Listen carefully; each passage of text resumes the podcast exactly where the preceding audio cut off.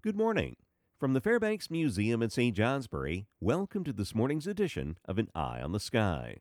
All is quiet and crisp through the region this morning as weakening high pressure has migrated southwest from Labrador and now camped out over us here, stretching all the way down to the Gulf of Mexico.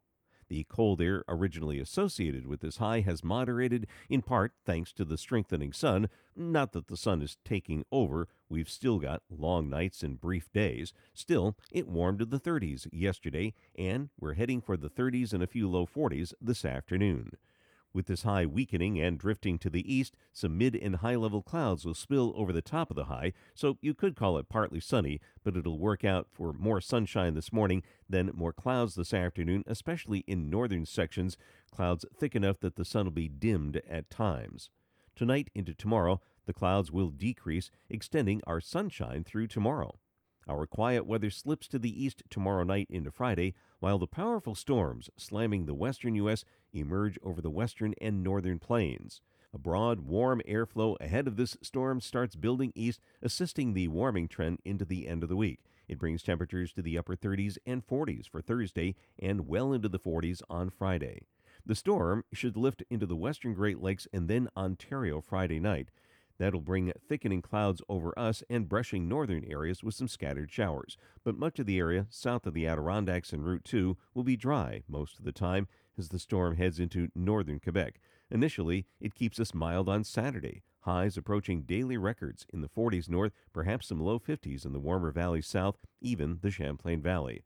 A cold front attached to the storm to our north swings in Saturday night, which brings another chance of rain showers, possibly enhanced by a weak storm system forming on the front.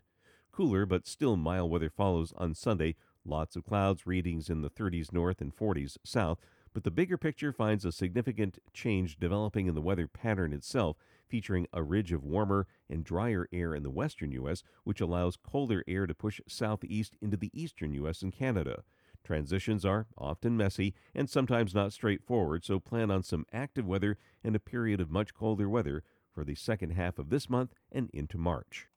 Now to your forecast details. Sunshine to start things out, just a few clouds mixed in, then periods of clouds arriving from the west this afternoon, more numerous north, highs in the 30s to near 40. The winds will be light.